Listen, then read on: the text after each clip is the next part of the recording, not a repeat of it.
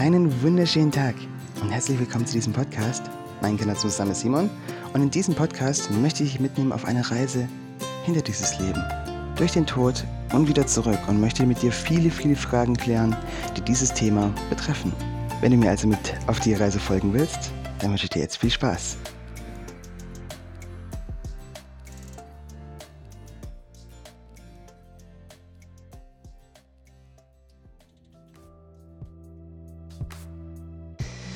So, ein ziemlich heißes und schwieriges Thema, denn dieses Thema ist oftmals mit sehr viel Trauer verbunden, mit sehr viel ja, Schmerz, jemanden zu verlieren, den man geliebt hat, jemanden nie wieder zu sehen. Und ich möchte dich heute mit auf eine Reise nehmen und dieses Thema klären. Ich möchte dir vielleicht so tiefen Einblick in dieses Thema geben, dass du keinen Schmerz mehr erleiden musst, wenn jemand geht. Und so fangen wir gleich mal an. Warum? Warum fühlen wir eigentlich Trauer, wenn wir mit dem Thema Tod konfrontiert werden? Ich denke, das liegt hauptsächlich an zwei Dingen. Einerseits natürlich, das habe ich schon angesprochen, wir haben selber oftmals keine guten Erfahrungen mit dem Tod gemacht, sei es durch Haustiere, sei es durch ja, Familienangehörige, die gegangen sind, durch andere liebe Menschen. Im Endeffekt war es immer etwas, mit, das mit sehr viel ja, Loslassen zu tun hatte. Leider hat unsere Gesellschaft noch keinen guten Weg so als allgemein gefunden, also als Allgemeinweg ähm, etwas herausgefunden, das uns da so hilft, dass wir kein Traumata aufbauen und somit den Tod mit anderen Augen sehen. Andere Kulturen haben das getan. Und so gibt es heutzutage immer noch manchmal in einigen Kulturen keine ja, Abschiedsfeier in Schwarz, sondern eine Abschiedsfeier in Bunt. Und ich hoffe, dass ich dich am Ende dieses Podcasts auch ein bisschen darüber nachdenken lassen kann, warum das vielleicht auch besser ist für diejenigen, die gegangen sind. Und für uns selber natürlich auch. Aber warum trauern wir im Endeffekt? Was hat es so, so mit uns zu tun? Warum? Klar, jemand geht. Aber wenn wir jetzt daran glauben, dass ähm, im Endeffekt keiner wirklich stirbt, sondern nur dieser Körper, warum fühlt es sich trotzdem an wie Schmerz? Hm, das liegt an sich ganz einfach daran, weil wir keine Möglichkeit haben, Verbindungen aufzunehmen. Jedenfalls keine konstante und jedenfalls nicht alle. Wir lernen es gerade, die meisten. Und dieser fehlende Kontakt kann man auch vergleichen, wie wenn man zum Beispiel ein Kind hat und es entschließt sich, ähm, nach Amerika zu gehen oder sonst wohin und man hat kein Telefon, man hat auch kein Internet, es ist einfach auf einmal weg. Man hat keine Möglichkeit zu schreiben, vielleicht gibt es auch keine Briefe. Und vielleicht kann man sich mit diesem Beispiel ein bisschen mehr hineinversetzen in diesen Schmerz, der da kommt. Das ist aber der Schmerz für die Hinterbliebenen. Ich gehe nachher auch noch darauf ein, ähm, was wichtig ist bei einem Sterbeprozess, wenn man ihn selber durchlebt. Anhand auch meiner eigenen Erfahrung. An sich ist es eben die fehlende Verbindung, die uns so trauern lässt. Eine, eine Ungewissheit, könnte man sagen. Ja, man hat den Glauben, aber im Endeffekt, der wirkliche Glauben ist dann perfekt, wenn er auch durch eigene Erfahrung gestützt wird. Und da fehlen eben bei vielen Menschen, nicht bei allen, aber bei vielen Menschen die Erfahrung. Man bräuchte sowas wie ein, ja, Telefon, um einmal kurz hoch zu telefonieren und zu fragen, hey, alles gut da oben? aber wartet mal, wir haben dieses Telefon tief in uns eingebaut. Und ich möchte gleich noch darauf zurückkommen, was das ist. Jetzt will ich aber noch mal ganz kurz zurückgehen zu dem zweiten Punkt. Ich habe ja vorhin angedeutet, das ist einer der Punkte, warum wir trauern. Und der andere Punkt, warum wir trauern, ist oftmals eine falsche Vorstellung vom Tod und was danach kommt. Viele Menschen sind durch externe Schulung, Bilder, Videos, Texte, Bücher, Prediger, was auch immer, ähm, in eine gewisse Richtung gebracht worden, über den Tod zu denken, was danach kommt. Das ist tausende Jahre alt. Im Endeffekt ist ein wahrer Kern dran, zum Beispiel an dem Thema Hölle, aber im Endeffekt auch wieder nicht. Warum? Es hängt ganz mit uns selbst als Wesen zusammen. Wenn wir durch den Todesprozess schreiten und selbst ein Leben gelebt haben, das gegen unsere eigene Seele lief, das heißt, wir haben uns selbst die ganze Zeit verraten. Und ich denke, jeder weiß in seinem eigenen Leben, was das heißt, dann wertet am Endeffekt äh, wir selbst über uns selbst, über uns, über diesen Seelenteil. Und je nachdem, wie unser Glaube ist, wenn wir einen sehr, sehr starken Glauben an die Hölle haben, kann es sein, dass sich der tatsächlich manifestiert, bis wir diesen Glauben nicht mehr brauchen, um uns selbst zu manifestieren, könnte man sagen. Somit ist es sehr, sehr wichtig, wenn wir den Todesprozess durchschreiten, loslassen zu können. Aber dazu komme ich später noch. Dieses Bild ist auf jeden Fall sehr gestützt worden durch so viele Filme und durch so viel Kultur und ist sehr, sehr tief in die Menschen hineingebrannt worden. Auch dadurch, dass sehr viele Kulturen, die gerade einen Kontakt zur Natur und auch zum Beispiel zu Schamanismus oder zu anderen ähm, Praktiken hatten, ähm, immer mehr aus der Kultur rausgedrängt wurden, sodass nur noch ein sehr materialistischer Eindruck von dieser Erde entstand. Dadurch konnte diese Trennung stattfinden und man konnte auch eine Illusion bezüglich dem, woher man kommt und wohin man geht, nach dem Ganzen hier aufbauen. Aber im Endeffekt, was ist das, wenn wir nur an diese Welt hier glauben, wenn wir alles nur auf diese, denn, ja, ich habe es gerade fast in, in Englisch gesagt, hui, freudscher Versprecher, ich denke schon in Englisch. Ähm, ja, wenn wir das alles auf diese Ebene hier reduzieren, hm, im Endeffekt ist es ein sehr, sehr starker Anker. Ein Anker, in dem wir uns in diese Ebene einklinken. Wenn wir aber in dem Todesmoment nicht an eine starre Sache glauben, sondern loslassen und in die Liebe und ins Vertrauen gehen, werden wir geführt und kommen genau zu dem Punkt raus, wo wir hingehören. Und das ist keine Hölle, das ist ein wunderschönes Paradies. So mal kleiner Vorausschau.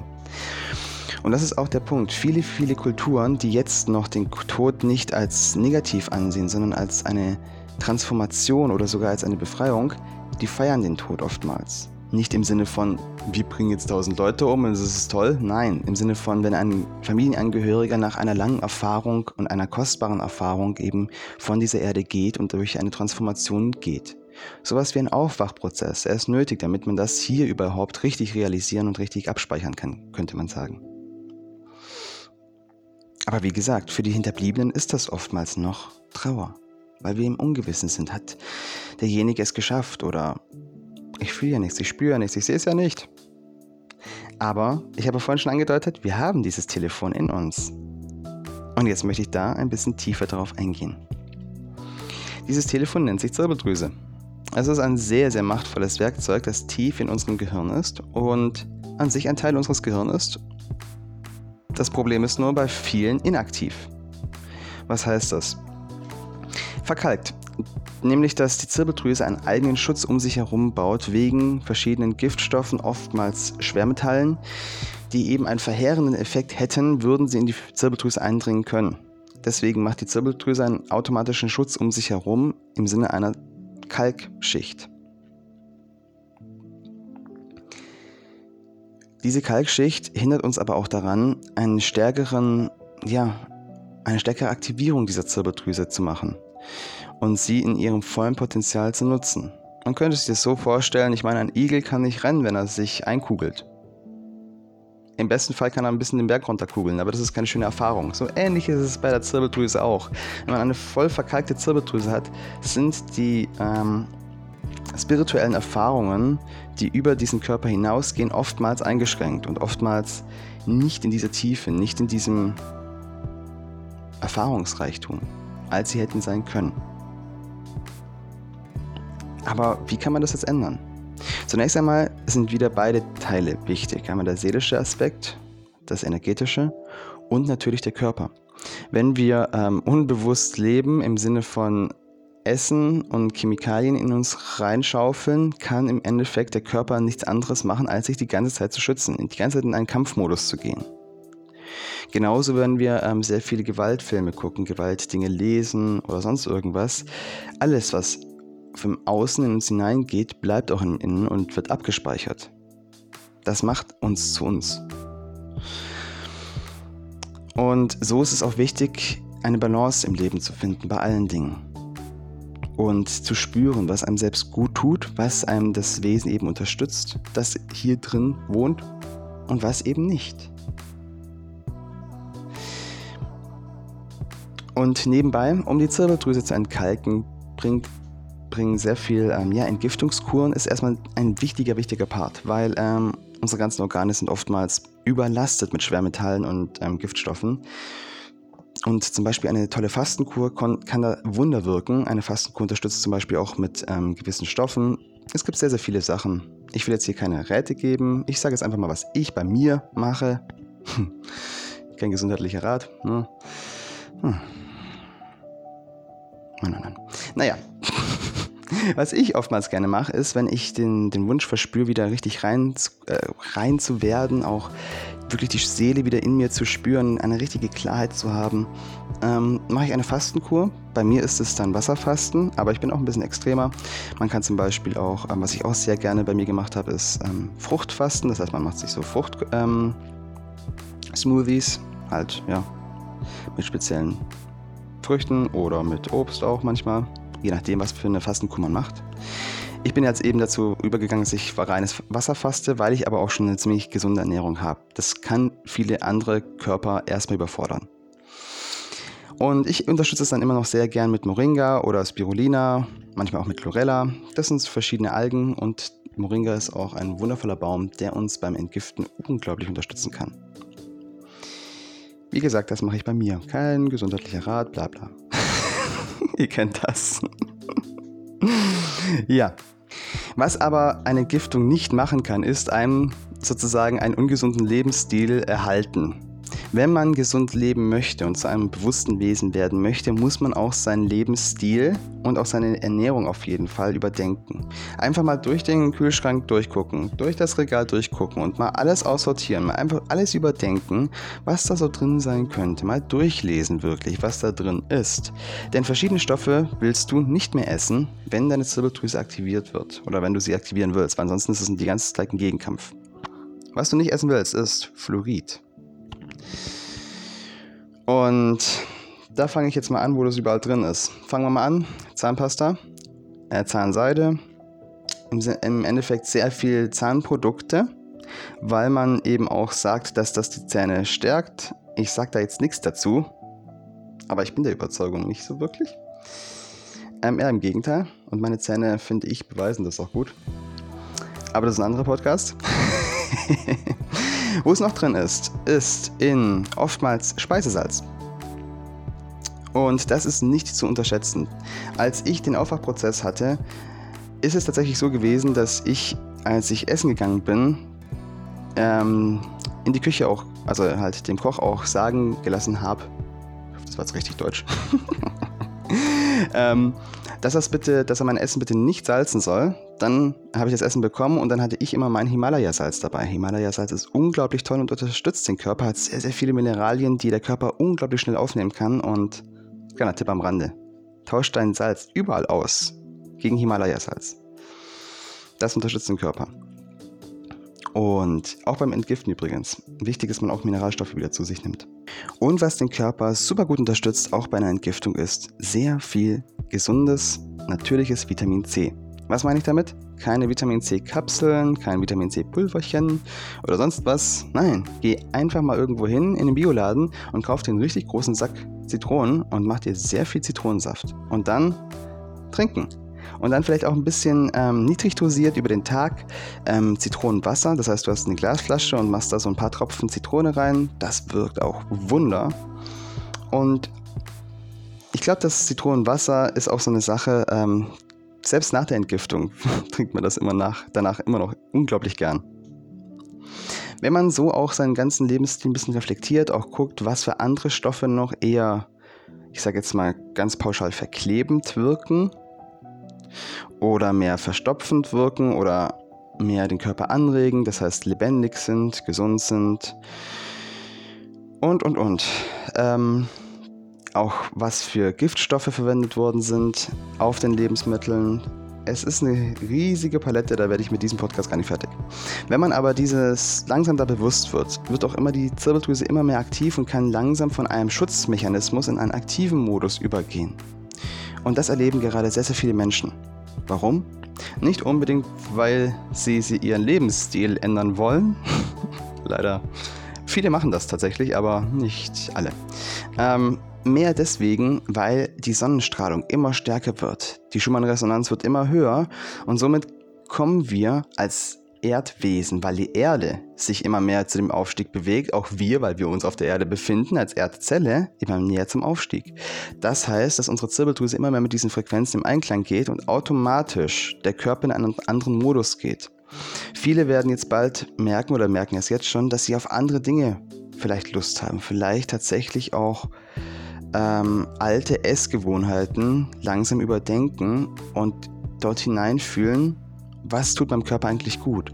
Vielleicht auch mal eine zweiwöchige Fastenkur von einem speziellen Lebensmittel machen und dann mal gucken, hey, tut es mir wirklich gut? Dann wieder essen und dann merken, hey, kriege ich jetzt Bauchschmerzen, wird mir jetzt übel oder nicht?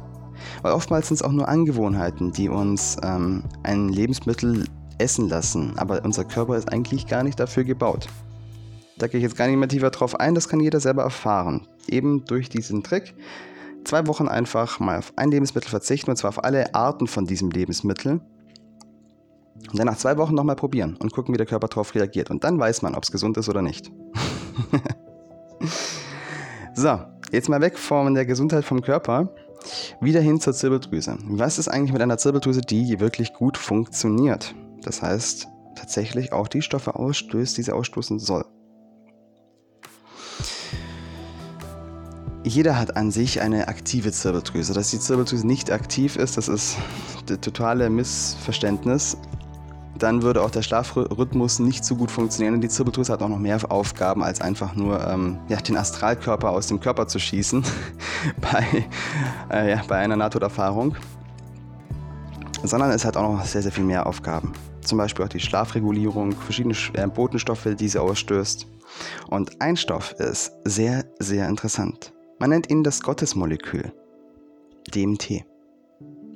Vielleicht hat der eine oder andere schon mal davon gehört. DMT ist ein sehr, sehr interessanter Stoff, denn es ist der einzige Stoff, an den sich der Körper nicht anpasst. Gerade eben habe ich ja schon angedeutet, wenn du zwei Wochen auf gewisse Stoffe verzichtest, wird dein Körper wieder in einen Normalmodus kommen, in dem er dir sagen kann, ob es gesund ist oder nicht. Was ist aber, warum kann er das denn sonst essen? Er hat sich daran angewöhnt. Er hat sich sowas wie ein Schutzschild gebaut und dann so was wie die ganze Zeit ein Abwehrmodus.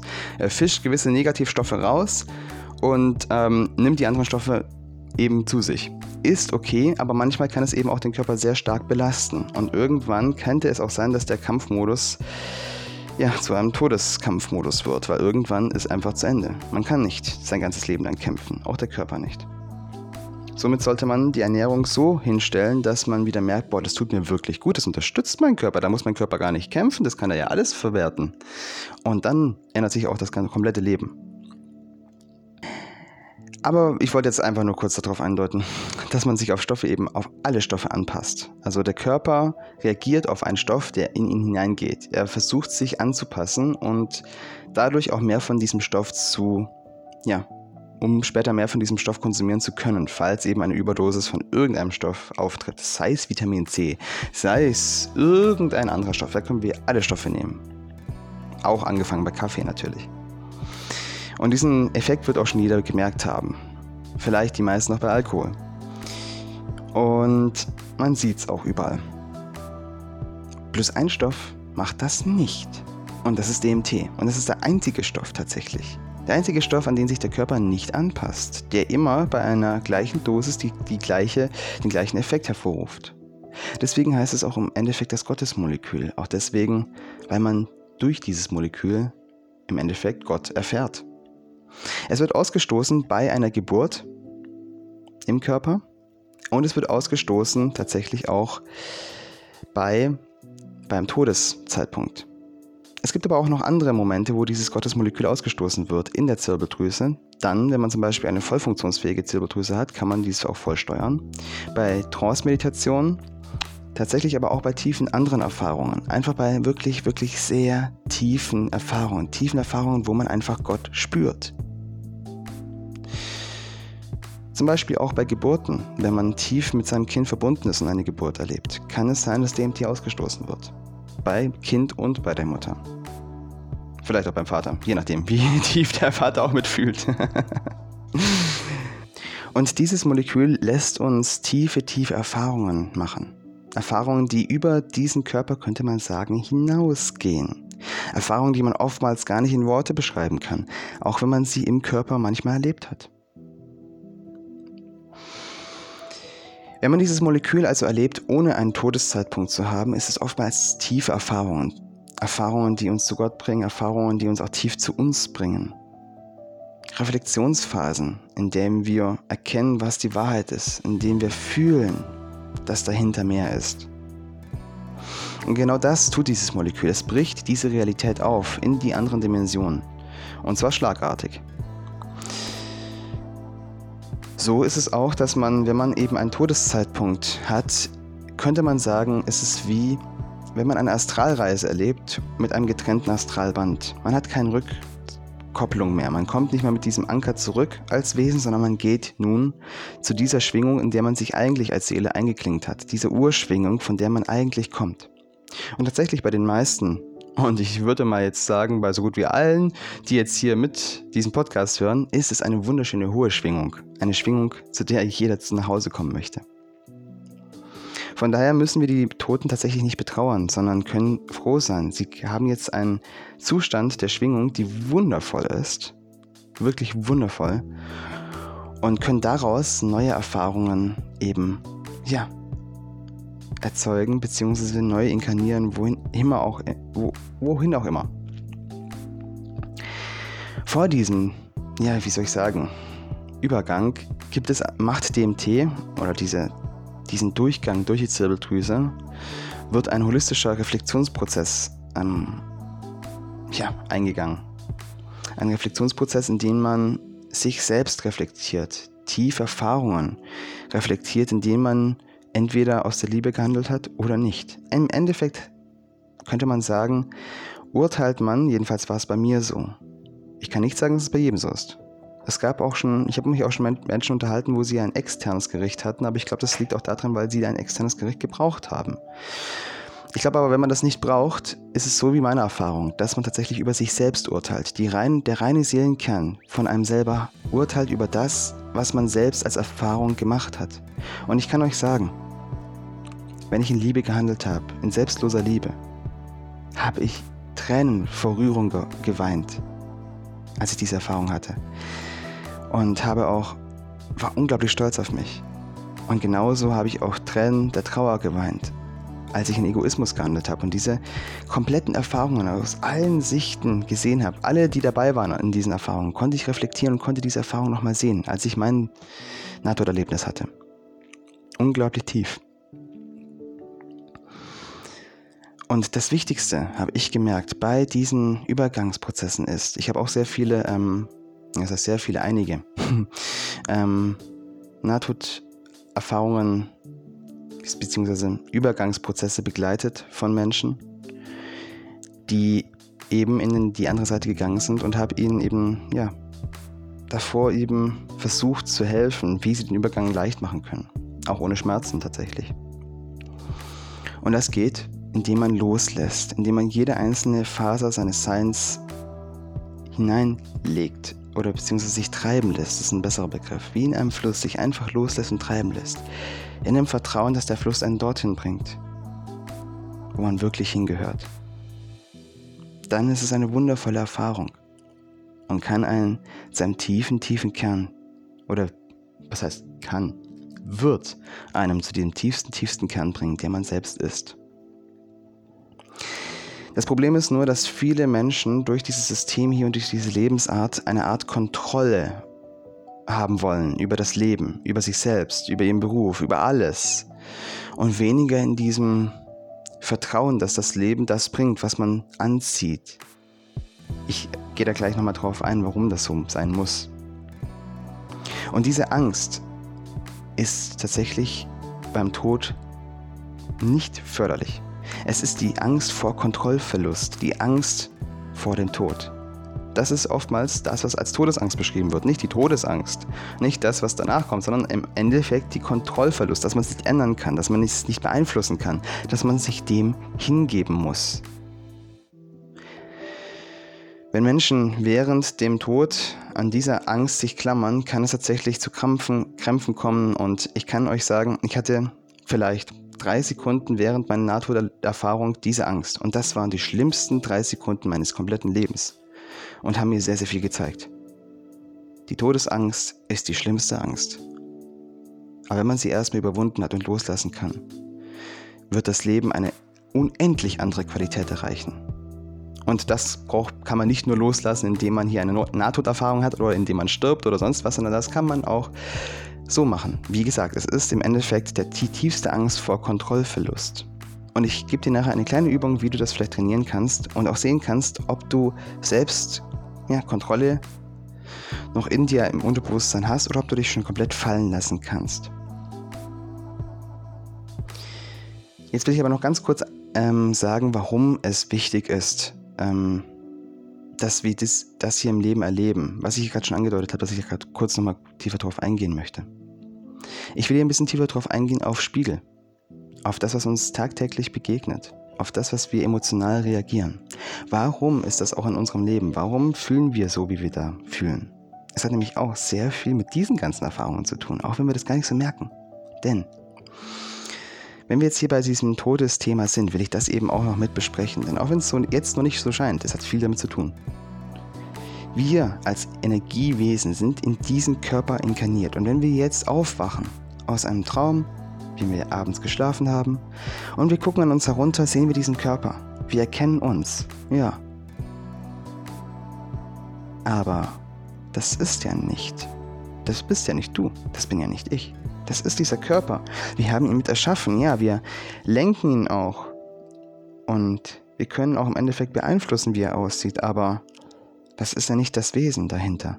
Das bist ja nicht du. Das ist dein Gefährt. Das ist ein wundervoller Freund.